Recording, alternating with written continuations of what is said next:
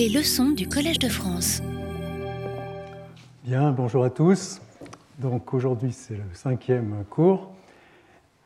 Et on va aborder les objets courbes. Donc voilà un petit résumé de ce qu'on a fait jusque-là. On s'intéressait, aux sujets centraux de la géométrie algorithmique à travers les structures de données géométriques, diagramme de Voronoi, triangulation, enveloppe convexe. Puis on a vu comment construire ces objets, ces structures de données, en particulier en utilisant des algorithmes randomisés. On a abordé les questions de précision numérique, stabilité des algorithmes, robustesse.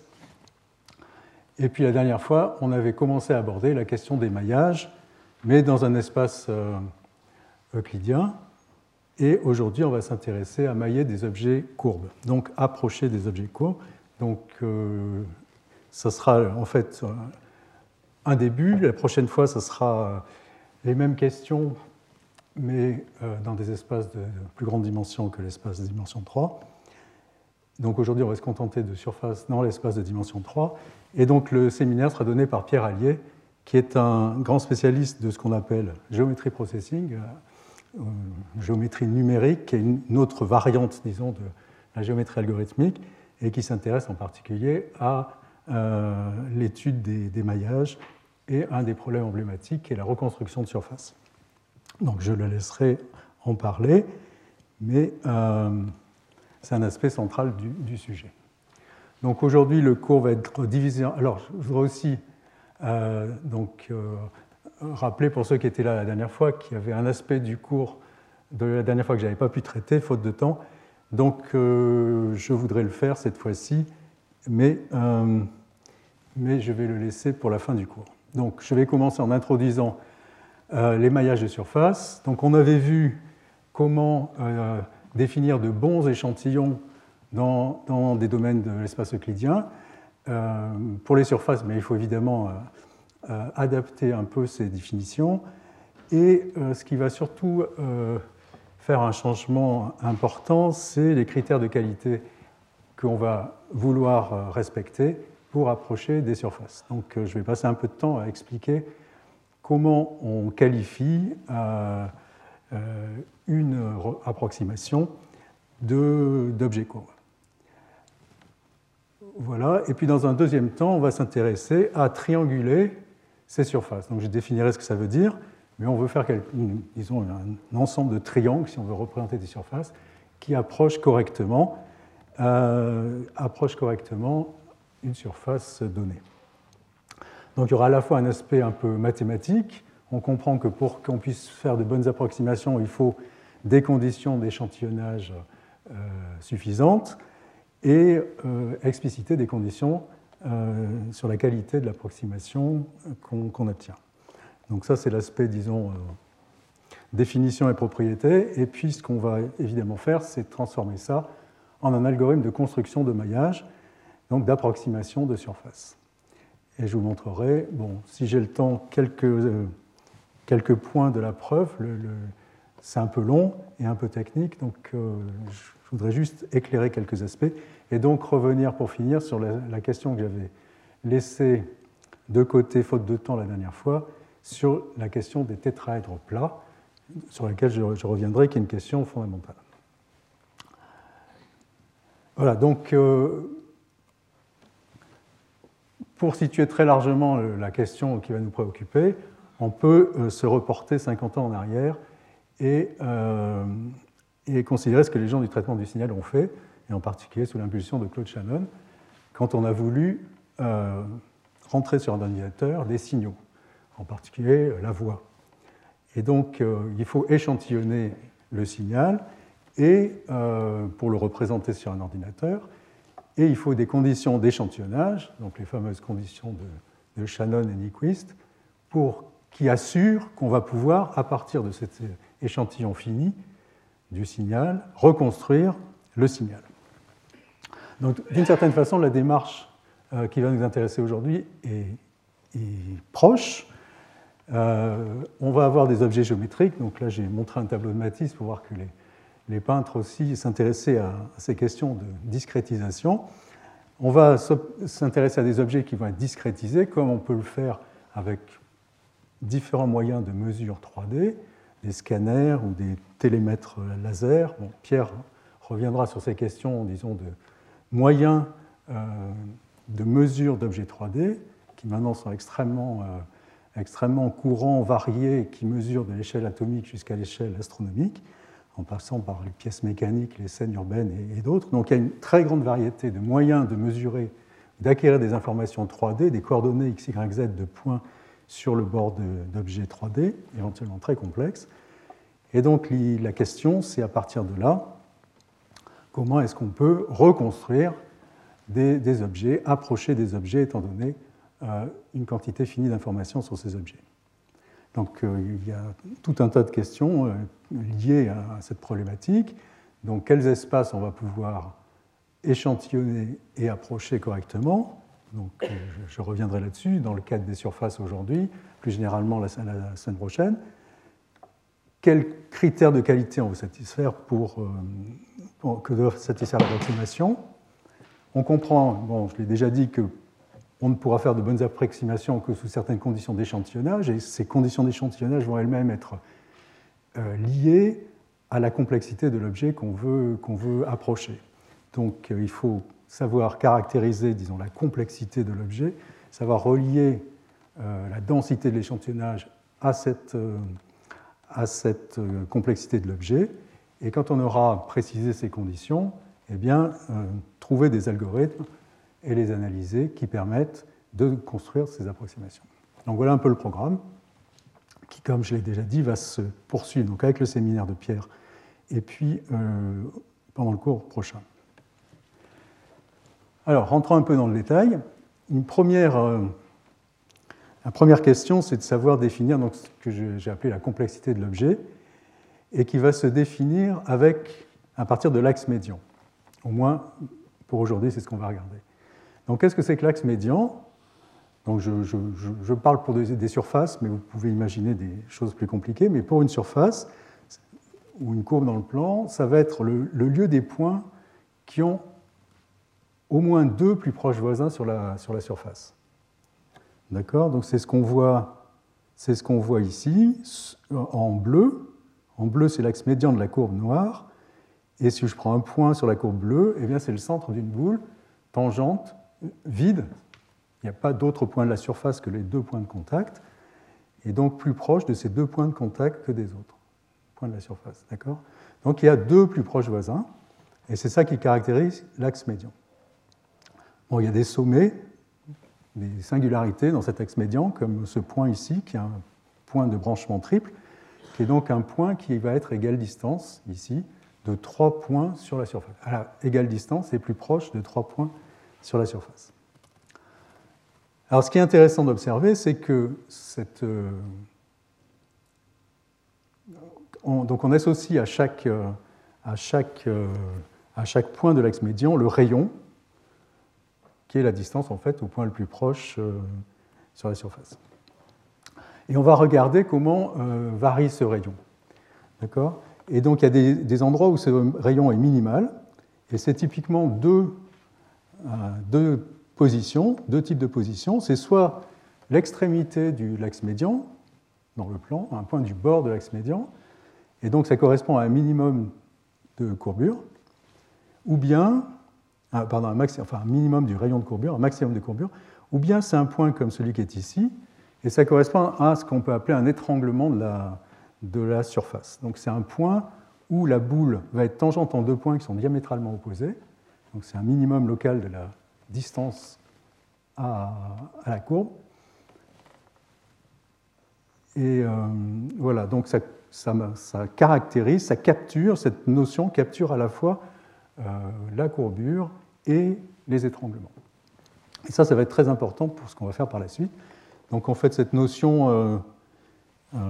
donc le minimum des rayons qui sont associés au médial axis, à l'axe médian, ça s'appelle le reach en anglais, c'est Federer qui a introduit cette notion en 1958, qui a été traduit des fois par portée, mais comme personne ne l'utilise, je préfère utiliser le mot anglais, comme ça, si vous voulez reporter à la littérature, ça sera plus facile.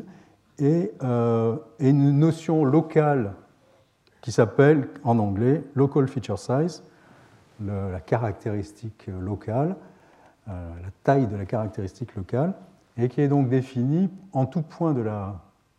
Donc c'est une variante locale définie en tout point de la surface. Le local feature size de x, c'est la distance de x à l'axe médian. Donc le minimum pour tous les points, si la surface est compacte, prend l'infimum de toutes les local feature size pour tous les points x de la surface, ça s'appelle le reach. D'accord ? Donc souvent, ça simplifie évidemment les calculs de considérer le reach plutôt que le LFS, donc par simplicité je le ferai, mais en fait ce qu'il faut retenir, c'est que le local feature size, comme c'est la distance à un objet, c'est une fonction Lipschitz, un Lipschitz, c'est-à-dire que la différence, la valeur absolue de f de x moins f de y pour deux points x et y est plus petite que la distance euclidienne entre les points. Et donc, moyennant cette propriété, on peut généraliser en général ce qui est fait pour le reach, ce que je ferai, à des échantillons pour lesquels on va utiliser LFS. Donc, pourquoi LFS? Enfin, c'est une notion locale, donc ça va permettre de définir des échantillons qui ne sont pas uniformes. D'accord? Le reach, lui, c'est une quantité globale, donc ça sera plus difficile. Alors, comment on définit un échantillon avec ces notions? Eh bien, on étend très naturellement ce que j'avais présenté la dernière fois. Et donc, on va définir donc je vous avais introduit la notion de net, qui dit que c'est un échantillon suffisamment dense, c'est-à-dire tout point ici de la surface ne sera pas trop loin d'un point de l'échantillon, première condition.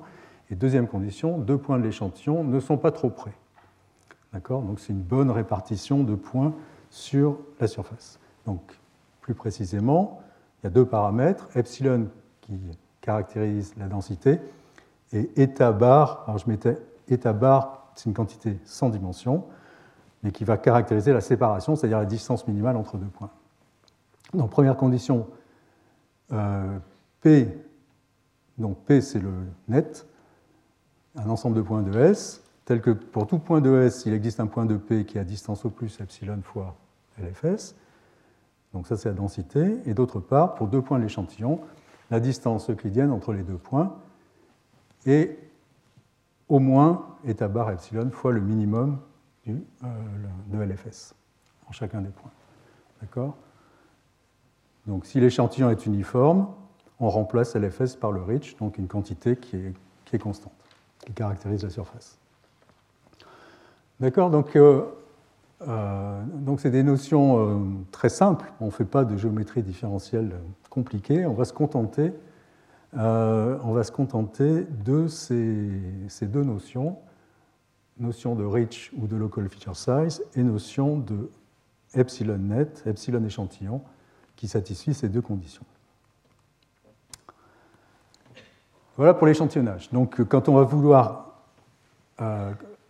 des conditions pour qu'une triangulation soit une bonne triangulation, ça sera des conditions sur l'échantillonnage de la forme, ça sera un epsilon net pour un epsilon suffisamment petit. Alors je dis epsilon net en oubliant le eta bar, si eta bar est une constante fixée, par exemple 1. D'accord, mais il faut garder à l'esprit que tout ce qu'on va supposer, c'est tout le temps que ce soit à la fois dense et bien séparé. Donc voilà pour l'échantillonnage. Donc maintenant, précisons les critères de qualité. Donc il y en a plusieurs. Donc le premier, il est tout à fait naturel et c'est ce qu'on appelle la distance de Hausdorff. Donc qu'est-ce que c'est que la distance de Hausdorff entre deux objets, ici les deux courbes bleues et rouges? Eh bien c'est écrit ici, c'est un peu long mais c'est en fait très naturel. On va d'une part considérer pour un point pour un point x de m, on va considérer le point x' qui est le plus proche, et puis on va prendre le plus grand, le x pour lequel cette quantité est la plus grande possible. D'accord ? Donc on prend le sup de l'inf de la distance, et puis on fait la même chose en intervertissant les rôles de m et m'. D'accord ? Donc, pour tout point x de m, on cherche son plus proche voisin sur m', et on prend le sub de... côté de la longueur. Ah oui, oui, excusez-moi, il faut intervertir. Oui, il y a une erreur ici, donc il faut intervertir sup, ici c'est de m', x' de m' et x de m. Oui, oui, donc une petite erreur de couper-coller. D'accord, vous avez compris l'idée.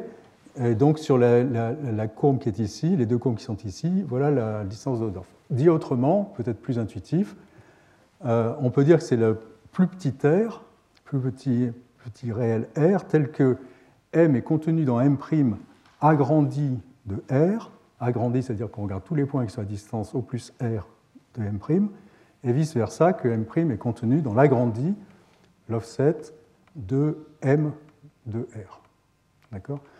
Donc, si on regardait un tube autour de M, la courbe bleue, et un tube autour de M', la courbe rouge, le plus petit rayon de tube qui fait que M' est contenu dans le tube de M et M est contenu dans le tube de M', ça sera la distance de Hausdorff. Alors, donc ça c'est, je pense, naturel et simple, mais je veux juste vous alerter, et j'y reviendrai dans quelques transparents, sur le fait que ce n'est pas nécessairement une bonne mesure de la distance entre deux courbes ou deux surfaces. Donc ici, c'est un exemple où on a une courbe rouge et une courbe bleue. On ne peut pas dire qu'elles soient pareilles, mais leur distance de Hausdorff est petite. En fait, je l'ai indiqué sur la droite ici, c'est un pas de la grille. Alors que on peut l'illustrer... avec le maître et son chien, si vous avez un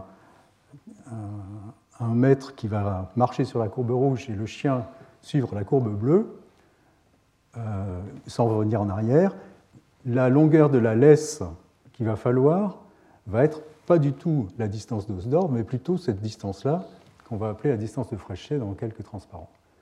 D'accord ? Donc, et c'est sans doute une notion plus correcte de la proximité de deux courbes.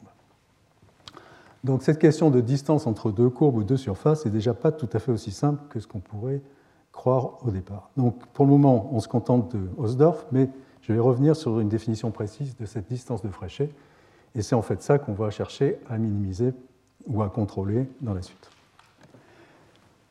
Deuxième aspect délicat, c'est qu'il ne suffit pas d'avoir une distance de Hausdorff arbitrairement petite, aussi petite qu'on veut, pour avoir une bonne approximation de l'orientation des facettes.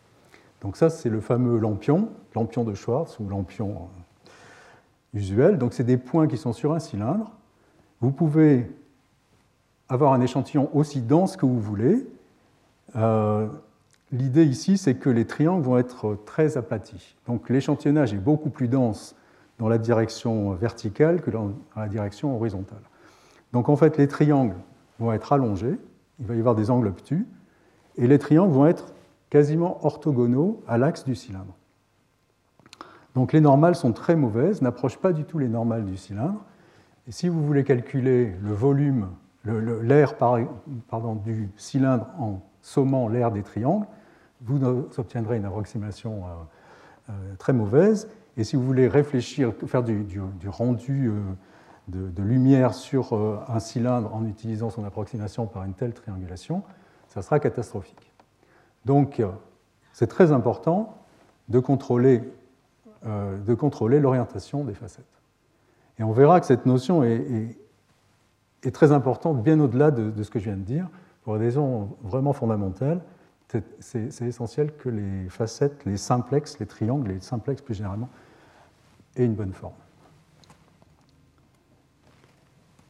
Troisième élément, c'est la topologie.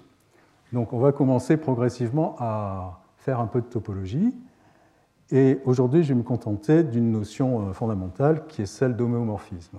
Donc qu'est-ce que c'est qu'un homéomorphisme ? C'est une application entre deux espaces topologique, X et Y, bijective, continue et d'inverse continue. Donc c'est ce qui est illustré ici avec le mug, donc c'est une image très, très classique, on transforme un mug en un beignet, Et quand on fait ça, la transformation est continue, on ne déchire pas, on ne coupe pas la surface, et par contre on la déforme. Et cette déformation, cette transformation, qui préserve en particulier le trou à l'anse, s'appelle un homomorphisme. Et on va noter, si deux espaces sont... s'il existe une application à un homéomorphisme entre deux espaces X et Y, on va dire que les deux espaces sont homéomorphes ou ont le même type topologique. Et on va noter ça, X équivalent Y. Alors ici, vous avez donc le mug, le donut, ça peut faire sourire, mais voilà un exemple plus, disons, peut-être plus concret, au moins plus proche des applications graphiques, qui est celui d'un modèle qui a été numérisé et maillé, et vous voyez des erreurs ici. Il y a des membranes qui traversent le trou, et donc la topologie n'est pas respectée. Les deux objets, l'objet mesuré, le Bouddha, et son approximation sous forme de surface triangulée, n'ont pas le même type topologique.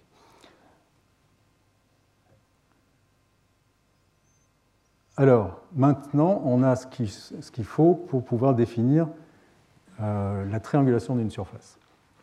Donc, on a défini les triangulations d'un ensemble de points de RD. Maintenant, on voudrait définir la triangulation de surface, au moins une définition qui nous soit utile aujourd'hui. Donc, en fait, ça va être un ensemble de triangles de R3. Donc, on suppose que la surface est plongée dans R3. Les questions de plongement en plus grande dimension, on en parlera la prochaine fois. Donc, on parle des surfaces habituelles, orientables, le bord d'objets 3D, disons, qui vivent dans l'espace de dimension 3. Et donc, une triangulation de cette surface, donc S va être la surface et S chapeau va être sa approximation. On dira que c'est une triangulation si deux conditions sont remplies. La première, c'est que on prend deux facettes F et F', de S chapeau, soit elles n'ont pas d'intersection, soit elles ont exactement un sommet, soit elles ont exactement une arête en commun. Donc les deux exemples qui sont en bas à droite sont interdits, entre autres. Si les facettes se coupent, c'est le long d'une arête entière ou d'un sommet, ou pas du tout. Donc ce cas-là aussi est interdit.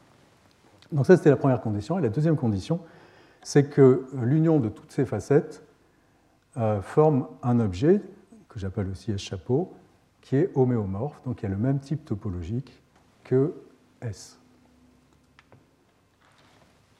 Voilà, donc ce qu'on va appeler une triangulation, ce qu'on va chercher à construire.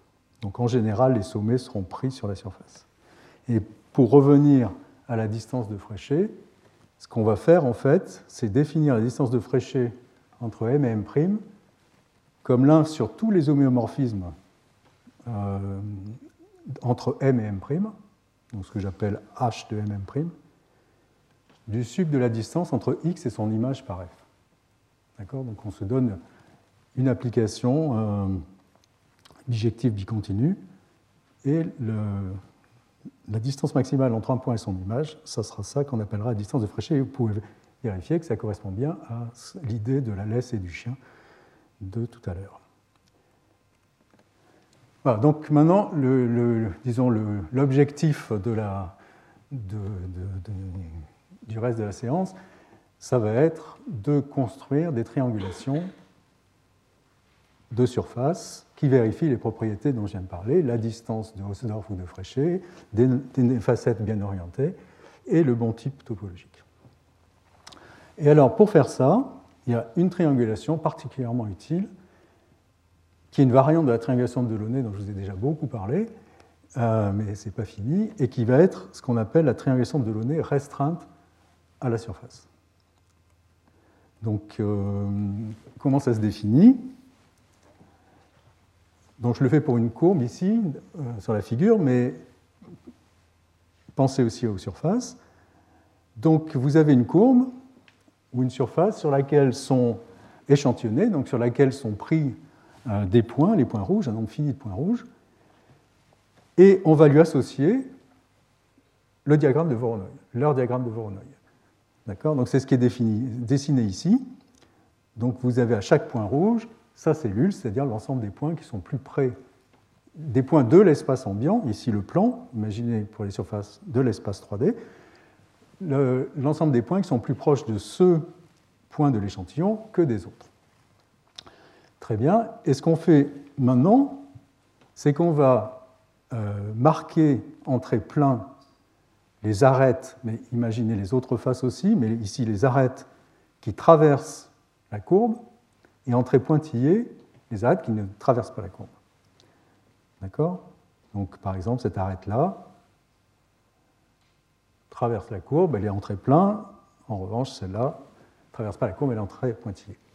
Et ce qu'on va faire maintenant, c'est qu'on va prendre les faces duales de ces faces de Voronoi. Donc ça, c'est ce qu'on appelle le diagramme de Voronoi restreint. Et on va prendre le dual, les faces duales. Donc par exemple, cette arête de Voronoi en trait plein a pour dual cette arête de Delaunay que je vais mettre en trait plein. En revanche, cette arête pointillée ici a pour dual cette arête de Delaunay pointillée qui va être pointillée. Donc en trait plein, ce sont les faces de Delaunay duales des faces de Voronoi qui traversent la surface. Et en trait pointillé, c'est les autres arêtes de Delaunay, pour mémoire. D'accord ? Est-ce que c'est bien clair ? Donc, une autre façon de caractériser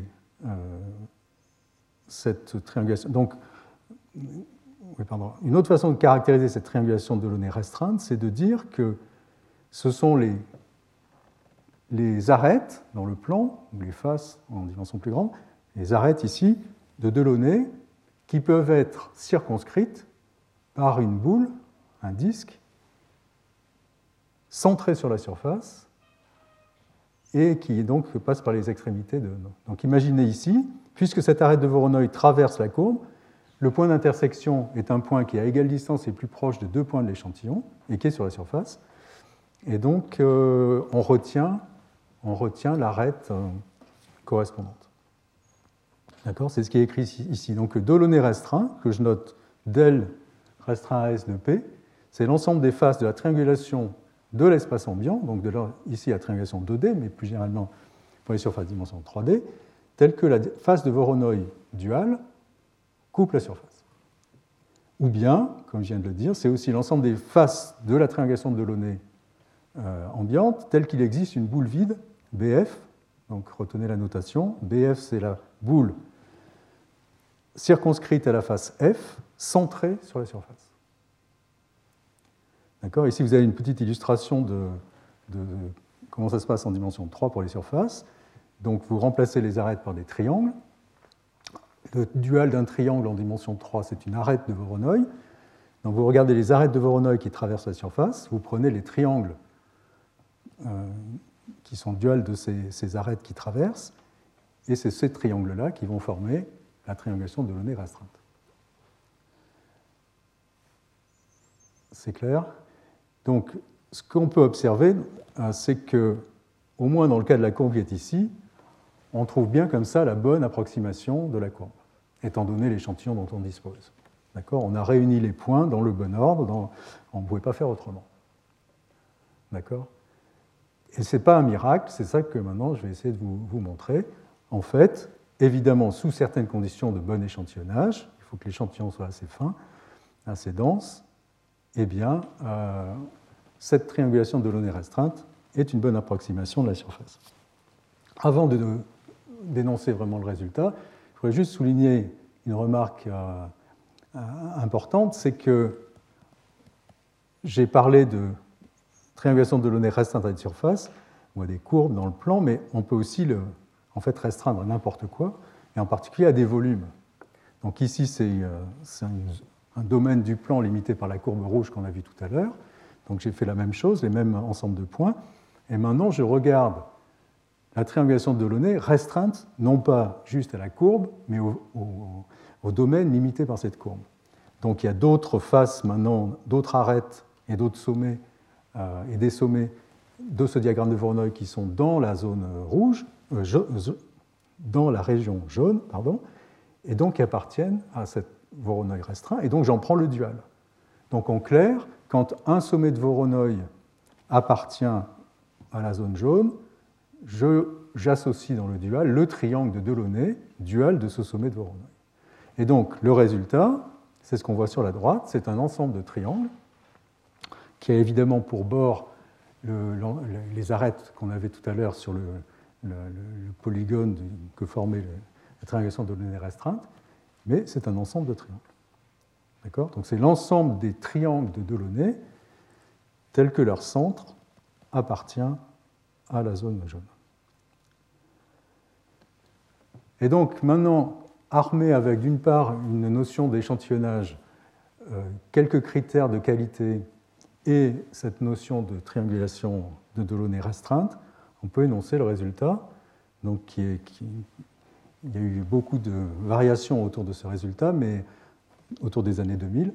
Mais essentiellement, ce qu'il dit, c'est que si S est une surface compacte de l'espace ambiant de dimension 3 et de portée, donc le Rich, où on pourrait aussi penser à LFS, mais je simplifie avec le Rich, donc cette quantité qui à la fois contrôle la courbure et l'étranglement des surfaces, sans bord, d'une part, et si d'autre part P est un epsilon net, un échantillon à la fois dense et séparé, pour un epsilon assez petit, que l'analyse précise, alors la triangulation de Delaunay restreinte est une triangulation qui a les qualités qu'on a énoncées précédemment, donc distance de Hausdorff et de Fréchet, orientation des normales et type topologique. Donc en fait, tous les critères vraiment intéressants sont satisfaits. Ici, vous avez un exemple là, qui a été obtenu par Pierre Alliez sur une surface, la surface d'une figure échantillonnée.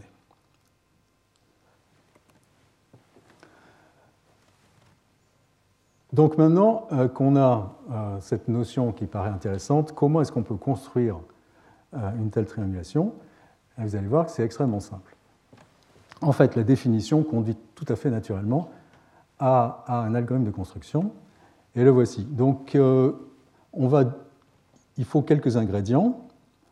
Le premier, c'est qu'on va se définir une fonction qui va définir la densité d'échantillonnage localement.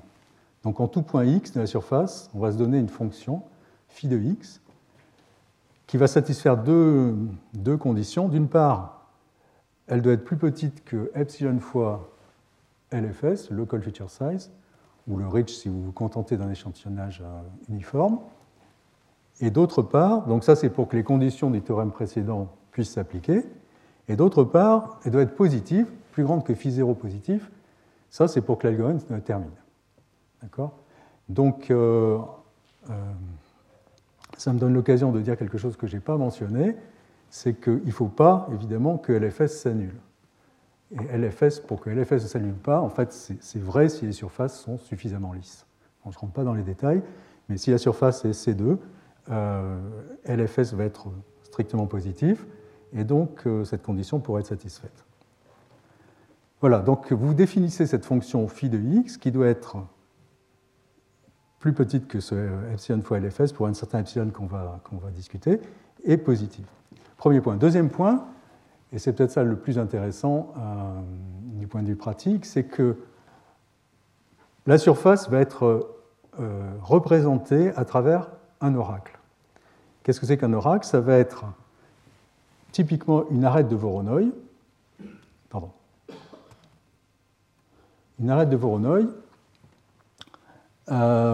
à qui on va demander est-ce que tu traverses la surface ou pas.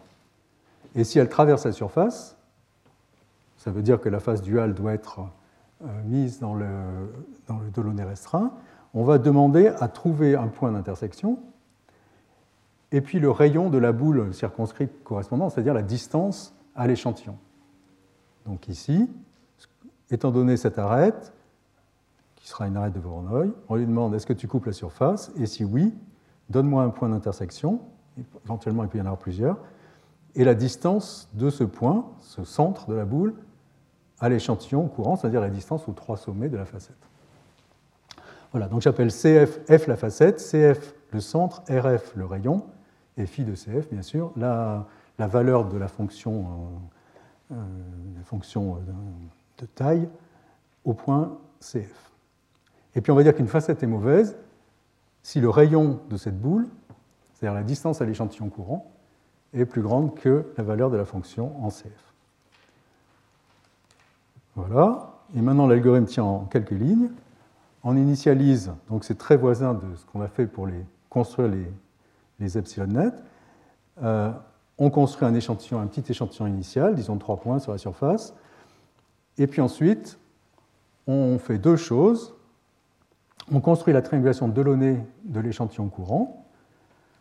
On utilise l'oracle pour déterminer quelles sont les facettes dont l'arête duale coupe la surface et donc qui sont dans le Delaunay restreint. Et si une face est mauvaise, on va insérer le centre, c'est-à-dire le point d'intersection retourné par l'oracle. D'accord ? Donc, c'est un algorithme glouton. On insère des points qui sont toujours ces points d'intersection entre arête de Voronoi et surface, tant que une des facettes est mauvaise, c'est-à-dire que son rayon, le rayon de la boule centrée sur la surface qui est circonscrite à cette facette, est trop grand. Et on continue jusqu'à ce qu'il n'y ait plus de mauvaises facettes. Alors la question, évidemment, c'est mais est-ce que ça s'arrête? Est-ce que c'est vraiment un algorithme? Donc la réponse est oui, parce qu'on a pris soin de prendre une fonction qui est positive. Et qu'est-ce qu'on fait à chaque fois? Ce qu'on fait, c'est qu'on ne casse, on introduit un point, et on casse la facette correspondante, que si le rayon, c'est-à-dire la distance de ce point au point de l'échantillon courant, est plus grande que phi de C, CF. Et phi de CF est plus grande que phi 0, qui est positif. Donc, si la surface est compacte, on ne va pas pouvoir insérer, puisque tous les points qu'on insère sont à distance au moins phi 0 des points déjà insérés, on ne va pas pouvoir insérer indéfiniment des points, et donc l'algorithme forcément s'arrête. Donc, on va chercher à dire des choses un peu plus précises, mais voilà la raison fondamentale. Et donc, quand ça s'arrête, on n'a plus de face mauvaise, toutes les facettes sont petites, en un rayon petit, plus petit que phi de CF. D'accord ? Alors voilà, donc je vais vous montrer quelques résultats pour vous détendre. Voilà le fonctionnement de l'algorithme. Donc ça, c'est Steve Boudot qui avait fait cette implémentation. Et donc vous avez ici la construction à partir de 3 points. On voit donc c'est de 4 points, pardon, donc c'est un tétraèdre, il y a 4 arêtes de Voronoi associées aux 4 facettes. Et puis progressivement, vous avez des facettes qui vont se construire. Celles qui sont vertes sont les mauvaises facettes, c'est pas très logique. Et puis quand les facettes sont rouges, c'est qu'elles sont bonnes, dans le sens où le rayon est suffisamment petit.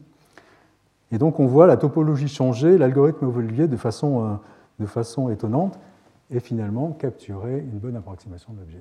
Donc c'est un peu comme un aveugle qui, avec un bâton qui serait son arête de Voronoi, explorerait son environnement.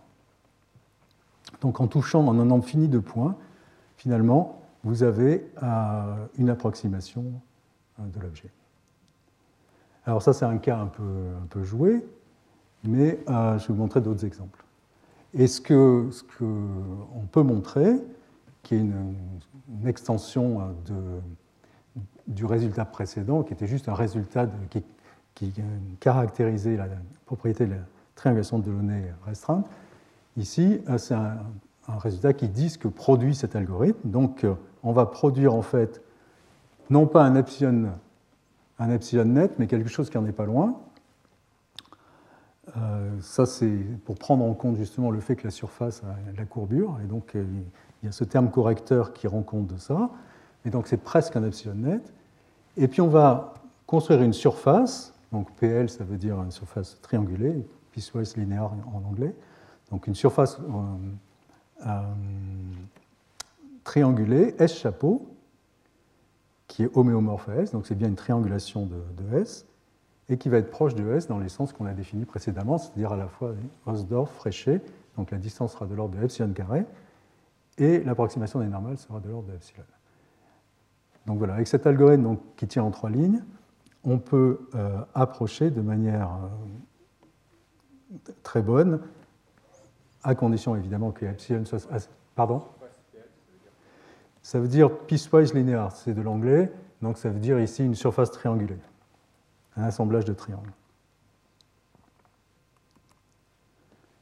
Alors je vais vous montrer quelques résultats, et en particulier un aspect sympa de cette méthode, cet algorithme, c'est que comme la surface n'est définie qu'à travers l'oracle, on peut l'utiliser dès qu'on sait définir un oracle. Et en particulier, on l'a fait, on peut imaginer d'autres situations pour des surfaces implicites, donc qui est définie par une équation, f de x, y, z égale 0, ou bien pour des isosurfaces, donc ça c'est très utile dans les images médicales, où on cherche à trouver les isovaleurs d'une fonction de densité dans une image 3D, médicale par exemple, pour remailler des surfaces ou pour reconstruire des surfaces, ce dont parlera Pierre. Donc, je vous montre très rapidement quelques résultats. Donc voilà des surfaces implicites, définies par des équations mathématiques, donc avec des trous, des nœuds, voilà. Ici, c'est un exemple qui illustre le fait que la qualité de l'approximation, donc on peut utiliser ça pour faire du remeshing, donc c'est-à-dire du remaillage. Il y a d'autres méthodes de maillage, en particulier une méthode qui est très connue qui s'appelle le marching cube, qui est très utilisée quand on utilise des grilles, donc des images 3D. Un des problèmes du marching cube, c'est qu'il produit des triangles dont on ne peut rien dire sur la forme des triangles. Donc vous avez à droite un exemple, on voit en particulier on voit peut-être pas très bien, mais il y a des triangles très aplatis, très allongés. Et si vous remaillez ça en utilisant l'algorithme de raffinement de Delaunay dont je viens de parler, vous avez des triangulations beaucoup plus jolies. Et donc en particulier, le contrôle sur les normales, l'orientation des facettes est bien meilleure. Alors ça, c'est une extension qui est très utile pour les objets mécaniques quand on a des arêtes vives. Donc comme je l'ai dit, tout ce dont j'ai parlé jusque-là suppose que le Rich ou le local figure size est positif, ce qui n'est pas vrai quand il y a des arêtes vives. Et donc, voilà, il faut travailler un peu plus pour y arriver, mais il y a maintenant des méthodes efficaces qui utilisent en particulier les triangulations de Delaunay pondérées dont j'ai parlé dans le premier cours, mais je n'ai pas le temps de discuter de ça, c'est juste pour vous mentionner le fait qu'à partir de ce noyau très simple du calice, on peut traiter aussi des cas avec des arêtes vives de ce type-là. Et puis, dernier point, je n'insiste pas, mais Pierre en parlera très en détail tout à l'heure. C'est ce qu'on appelle en anglais les point-set surfaces, donc c'est les surfaces qui sont issues de mesures par des capteurs et qui sont connues à travers des nuages de points. Donc on n'a qu'un nuage de points, la surface est inconnue et on peut reconstruire, et donc certaines méthodes de reconstruction, donc il y en a toute une variété, certaines méthodes utilisent ces maillages dont je viens de parler. Donc là c'est un exemple.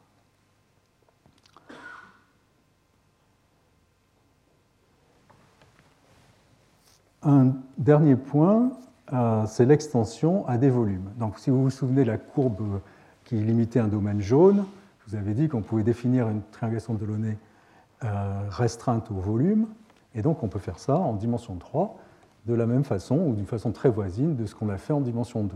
Donc, l'algorithme raffine, on insère d'une part des points, comme j'ai montré tout à l'heure, intersection des arêtes de Voronoi avec la surface, et des points qui sont des sommets de Voronoi à l'intérieur du volume. Donc je ne donne pas le détail, mais je pense que c'est assez facile de comprendre qu'on peut rajouter à l'algorithme précédent une couche qui va insérer des centres de cercles circonscrits au tétraèdre. On va construire une triangulation 3D ambiante, repérer les tétraèdres, les facettes dont l'arête duale coupe la surface, ça va être celles qui vont être sur le bord, et d'autre part les tétraèdres dont le centre de la cercle circonscrite est à l'intérieur du domaine, c'est les tétraèdres qu'on va garder pour représenter l'objet. Et voilà, donc ça marche en gros de la même façon que tout ce que j'ai raconté, et on comprend bien que si on s'est approché une surface, on va savoir aussi approcher le volume intérieur, c'est bien ce qui se passe, mais, il y a un gros mais, c'est le Z qui est en bas, c'est que dans le cas des surfaces, le fait que l'échantillon soit assez dense suffisait à ce que la forme des triangles soit un bon triangle. Ils n'ont pas loin d'être équilatéraux. On peut avoir des angles de 30 degrés, en fait, on peut montrer des bandes de 30 degrés sur les angles des facettes si on a un bon échantillon. Donc, les triangles, et on l'a vu sur l'image tout à l'heure, la statue, les triangles ont une bonne forme, les normales sont bien approchées avec ces techniques, ce qui n'est pas nécessairement le cas en général, bien sûr, mais qui est bien approché par ces techniques de raffinement de Delaunay. En dimension 3, la situation est différente, Et c'est un problème qu'on avait rencontré, mais je n'avais pas le temps d'en parler la dernière fois. Donc, on le retrouve ici, ce qui n'empêche pas de faire des tas de choses avec cet algorithme, mais en particulier, donc, vous avez des images ici, pour la visualisation, ça peut être suffisant, en particulier dans le domaine médical. On obtient des reconstructions ou des maillages d'objets très compliqués. Et ici, ce qui est aussi disons, une conséquence naturelle de l'algorithme qui utilise cet oracle, c'est qu'on peut mailler simultanément tous les objets qui sont là. Donc les interfaces vont être les triangles qui sont partagés par des tétraèdres rouges et jaunes, par exemple. Tétraèdre en rouge, c'est celui dont le centre de la sphère circonscrite tombe dans la région rouge, et le jaune, celui qui tombe dans la région jaune. Donc si on a une image segmentée, c'est-à-dire si on peut dire pour tout point s'il est dans le jaune ou dans le rouge, on va pouvoir construire une triangulation de Delaunay avec cet algorithme de raffinement qui va s'adapter à des géométries éventuellement très compliquées. Donc vous avez à droite un morceau d'os, et puis à gauche pardon, le morceau d'os, et à droite le cerveau. Voilà, donc là, arrivé à ce point, j'ai un cruel dilemme. C'est est-ce que je vous parle des preuves de cet algorithme ou est-ce que je vous parle de l'élimination des tétraèdres plats? Donc, comme on a déjà reporté cette question, je crois que je vais encore la reporter une fois, mais la fois prochaine, c'est promis, vous n'y échapperez pas. Mais je voudrais vous donner quelques éléments sur pourquoi cet algorithme marche.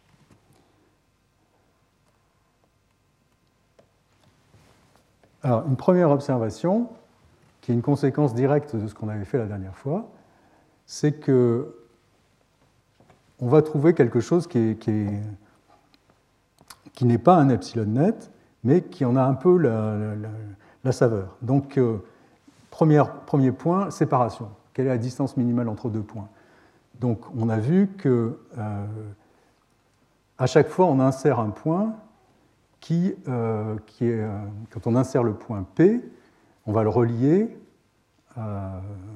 enfin les points les plus proches, on choisit d'insérer P parce que les points de l'échantillon courant les plus proches sont à distance plus grande que cette valeur, fameuse fonction phi du point d'intersection. D'accord? Et donc la distance de P à Q, suivant que P est inséré avant Q ou Q avant P, ça sera le min de ces deux fonctions. D'accord? Et puisque phi est plus grand que phi 0 par hypothèse, ça sera positif. D'accord? Donc on contrôle comme ça la séparation entre les points. Et pour ce qui est de la densité, alors on ne l'a pas vraiment, mais on a quelque chose qui n'en est pas loin, et on verra que ça suffit presque. On a le fait que chaque facette est circonscrite par une boule centrée sur la surface et de rayons plus petites que phi de C, C étant le centre de la boule.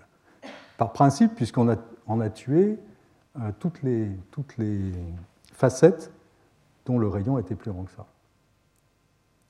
Ce que je n'ai pas dit explicitement, mais qui j'espère est clair, c'est que quand j'insère ce point, ça casse la facette. D'accord ? Quand on insère le point d'intersection entre l'arête de Voronoi et la surface, ça va casser la facette, parce que la facette maintenant contient ce nouveau point, et la boule circonscrite contient ce nouveau point, le centre qu'on vient d'insérer, et par définition, les triangulations de Delaunay sont telles que les boules sont vides, ne contiennent aucun échantillon. Donc ce n'est pas possible, donc on casse la facette. Et donc la densité est donnée, enfin, approchée comme ça, donc on ne sait pas si c'est vraiment un epsilon échantillon sur toute la surface, mais au moins les boules ont un rayon qui est plus petit que epsilon fois le LFS. Dans le cas uniforme, ce que je vais supposer dans les quelques slides qui suivent, on va prendre le cas uniforme, c'est un peu plus simple, il n'y a pas besoin d'utiliser le fait que LFS et Lipschitz qui compliquent un peu les calculs, rien de compliqué dans le fond, mais juste un peu les expressions, et donc on va supposer que le rayon est plus petit que epsilon fois le Rich, donc le Rich c'est, je vous rappelle, la valeur minimale de LFS sur toute la surface. Alors, un peu de géométrie.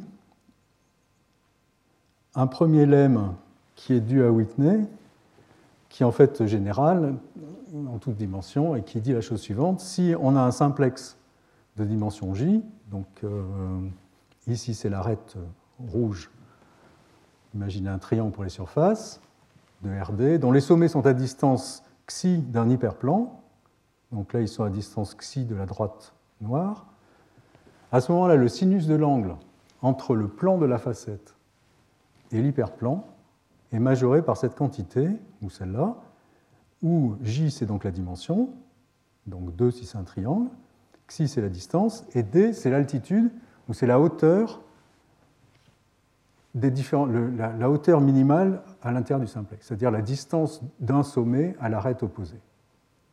D'accord ?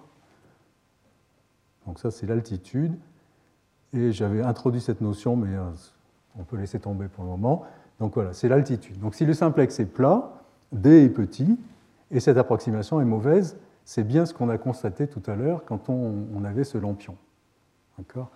En revanche, si D est raisonnable, à ce moment-là, le sinus de l'angle va être suffisamment grand. Voilà, donc et appliqué à notre cas, on va prendre pour H le plan tangent en un point, donc TP, plan tangent en P. En rouge, vous avez la courbe ici, ou la surface, et le point qui est intéressant et qui est utilisé de façon routinière dans ce genre d'analyse, c'est le fait que parce que la surface a un reach positif, alors il existe une boule tangente en P, c'est D ici, de rayon le reach, et qui n'est pas intersectée par la surface. Donc il y a une boule vide de rayon le reach, et la surface est entièrement à l'extérieur. Et donc ce qui se passe, c'est que, en fait, et des boules vides, il y en a des deux côtés, une boule vide, disons, en dessus, tangente en P, et une boule vide, tangente en P de l'autre côté. Et donc la surface est en sandwich entre ces deux boules, et à l'extérieur des deux boules. Et donc c'est ça qui fait que, en fait, la distance des... comme le rayon des... le diamètre ou le rayon des facettes est borné par epsilon, en gros, fois LFS. La hauteur ici, entre un point... et le plan tangent va être une quantité qui est petite. D'accord ? Donc ici, cette quantité, si on a PQ, la distance PQ ici, la distance de Q à son projeté dans le plan tangent, c'est de l'ordre de PQ carré.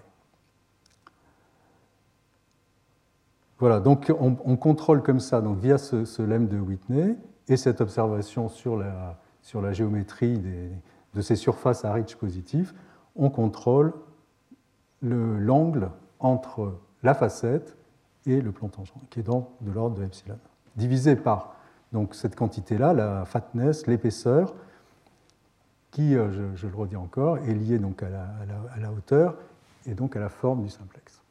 Donc évidemment, si le simplex a une mauvaise tête, on a perdu. Mais, je vous avais montré cette figure la dernière fois, dans le cas des triangulations de dimension 2, donc c'est-à-dire quand on a des triangles, et qu'on a contrôlé à la fois le rayon de la circonscrite et la distance entre deux points, à ce moment-là, les angles sont bornés. En particulier, je vous avais montré une borne de 30 degrés qui s'applique encore ici. Donc, faute de temps, je passe, mais c'est exactement la même chose que le transparent d'avance et de la trigonométrie élémentaire. Donc, pour les surfaces, les facettes ont une bonne tête. Alors, dernier point qu'on veut démontrer, c'est qu'en fait, on a bien une surface, donc PL triangulée, qui va avoir le bon type topologique. Donc, qu'est-ce qu'on appelle une surface PL ? Ça va être une surface telle que le link de chaque sommet est un polygone simple. Donc, qu'est-ce que c'est que le link ? Donc, vous regardez un point dans cette triangulation, dans cet ensemble de triangles. On veut que ce soit une triangulation. Donc vous regardez tous les triangles incidents, et donc ça forme ce qu'on appelle la star, ou l'étoile de P. Et dans cette star, pour chacun des simplexes de la star, vous regardez la face opposée à P. Donc dans le plan, c'est juste une arête, dans l'espace, ça sera un triangle. D'accord ? Donc dans le cas des surfaces triangulées, ce qu'on veut, dans ces approximations par des triangles, ce qu'on veut, c'est que le link de chacun des points soit un polygone simple. D'accord ? Pas un arc et pas de choses plus compliquées. Donc en particulier, si vous aviez deux nappes qui se recollent en P, vous auriez deux polygones simples. D'accord, voilà les complications topologiques qu'on veut éviter. Alors montrer ça, ce n'est pas si simple. Et pour le faire, très rapidement, je vais introduire une autre idée qui sera très utile la fois prochaine et qui est celle de complexe tangent. Donc qu'est-ce que c'est que le complexe tangent? Donc, vous avez compris ce qu'est le complexe de Delaunay restreint à une surface. Ici, on va restreindre la triangulation de Delaunay à un espace affine, en l'occurrence le plan tangent. Donc on regarde, donc c'est exactement la même définition que tout à l'heure, on regarde le diagramme de Voronoi et on regarde les arêtes qui intersectent ce plan tangent. C'est celles qui sont en trait-plein, et on va prendre les arêtes de Delaunay, duales de ces arêtes. Donc ça fait un ensemble de segments dans le plan en bijection avec les arêtes rouges qui traversent la surface. Si on est dans l'espace dimension 3, c'est la même chose, si ce n'est que les arêtes qui vont traverser sont duales de triangles, et donc on va regarder un ensemble de triangles, c'est la figure en bas à droite, un ensemble de triangles dont les arêtes duales traversent la surface. En fait, on ne va pas regarder toutes ces facettes, on va regarder que celles qui sont incidentes au point P dont on a regardé le plan tangent. Donc pour chaque point P, je regarde le plan tangent, je regarde les arêtes de Voronoi, les facettes de Delaunay restreintes incidentes à ce point, donc la star en fait, l'étoile de P dans cette triangulation restreinte. D'accord ? Donc la même chose en bas, et donc c'est ce qu'on appelle le complexe tangent, mais j'y reviendrai la prochaine fois. Et donc ce qui se passe, c'est que si on compare la triangulation donnée restreinte et la triangulation tangente, une arête ici, cette arête en l'occurrence, a son arête duale qui coupe à la fois la surface, la courbe et le plan tangent, et donc elle va apparaître dans les deux complexes. D'accord ? Et on comprend que si l'échantillon est assez dense, et si les facettes sont bien orientées, ces deux boules, centrées l'une sur la surface, l'autre sur le plan tangent, donc vont être centrées en des points très proches, et donc vont être très proches l'une de l'autre. Et donc, quand est-ce que cette face, en l'occurrence, cette arête, est dans une triangulation et pas dans l'autre? Ça va être si, dans la différence symétrique de ces deux boules, donc dans les deux croissants qui sont là, il y a un point de l'échantillon. C'est ça qui va faire que l'arête de Voronoi, au lieu de traverser les deux, la surface et le plan tangent, va être cassée et ne traversera éventuellement que l'un et pas l'autre. Et donc dans ce cas-là, les deux triangulations seront différentes. Mais si on a une certaine stabilité dans la triangulation de Delaunay, c'est-à-dire si, quand on varie un tout petit peu les boules, comme on vient de le faire ici, la triangulation de Delaunay est stable, de nouveaux points ne viennent pas tomber à l'intérieur de la boule, à ce moment-là, on aura identité entre la triangulation restreinte et la triangulation tangente. D'accord ? Donc cette notion de protection réapparaît ici, elle réapparaîtra encore d'autres fois, donc par une question de stabilité de ces triangulations, on assure, via la protection, que les deux triangulations sont identiques. Et à ce moment-là, on a gagné parce que la triangulation restreinte à un espace affine, c'est une vraie triangulation. En fait, c'est une triangulation pondérée, et donc une triangulation comme celle qu'on avait vue au premier cours. Donc la triangulation, il suffit en fait pour le voir de projeter les points dans l'espace affine, dans le plan tangent, et de pondérer par la distance au carré entre le point et sa projection. Donc en fait, cette triangulation, ce complexe tangent, au moins la star et donc le link, est la star et le link d'une triangulation de l'espace euclidien. Et donc, on a bien la propriété que le link, moyennant tout ce que j'ai dit, de protection, protection de la triangulation dans le plan tangent, que les deux triangulations sont identiques, donc que le link de la triangulation restreinte est bien un polygone simple. Dernière remarque, cette protection ici, elle s'applique, quand on s'intéresse aux surfaces, elle s'applique dans le plan tangent, donc dans un espace de dimension 2, et donc c'est facile à respecter si l'échantillonnage sait respecter, si l'échantillonnage est assez dense. Et donc la boucle est bouclée, et évidemment il y a des détails à régler, mais les idées sont là. Moyennant un échantillonnage suffisamment dense pour des surfaces, on montre que l'algorithme, s'il est initialisé correctement, mais ça c'est pas difficile, on montre que l'algorithme produit une triangulation restreinte qui a des sommets sur les différentes composantes et qui est un échantillon, presque un epsilon dense, c'est-à-dire que tout point de la surface est à distance au plus epsilon plus O de epsilon carré d'un point de l'échantillon. Et on peut aussi, de la même manière que ce qu'on avait fait la dernière fois pour les domaines de l'espace euclidien, contrôler le nombre de points qu'on insère et qui sont donc majorés par l'intégrale sur la surface de 1 sur phi carré, phi étant cette fonction qui mesure la densité locale. Voilà, donc je vais m'arrêter là. La prochaine fois, donc, on étendra ces résultats au-delà des surfaces de dimension 3. Donc il y a à la fois deux questions qu'on veut généraliser. C'est la dimension de la surface intrinsèque, donc une surface d'un objet de dimension 2. On peut vouloir trianguler et approcher ce qu'on appelle des variétés, la généralisation des surfaces en plus grande dimension. Et puis également, ici c'était des surfaces de l'espace de dimension 3, on voudra à la fois pouvoir le faire dans des espaces de grande dimension, ce qui pose une nouvelle difficulté de nature algorithmique, voire le faire de manière intrinsèque, c'est-à-dire trianguler les surfaces sans avoir à faire référence à un espace ambiant, ce qui est intéressant, en particulier quand l'espace ambiant est très grand.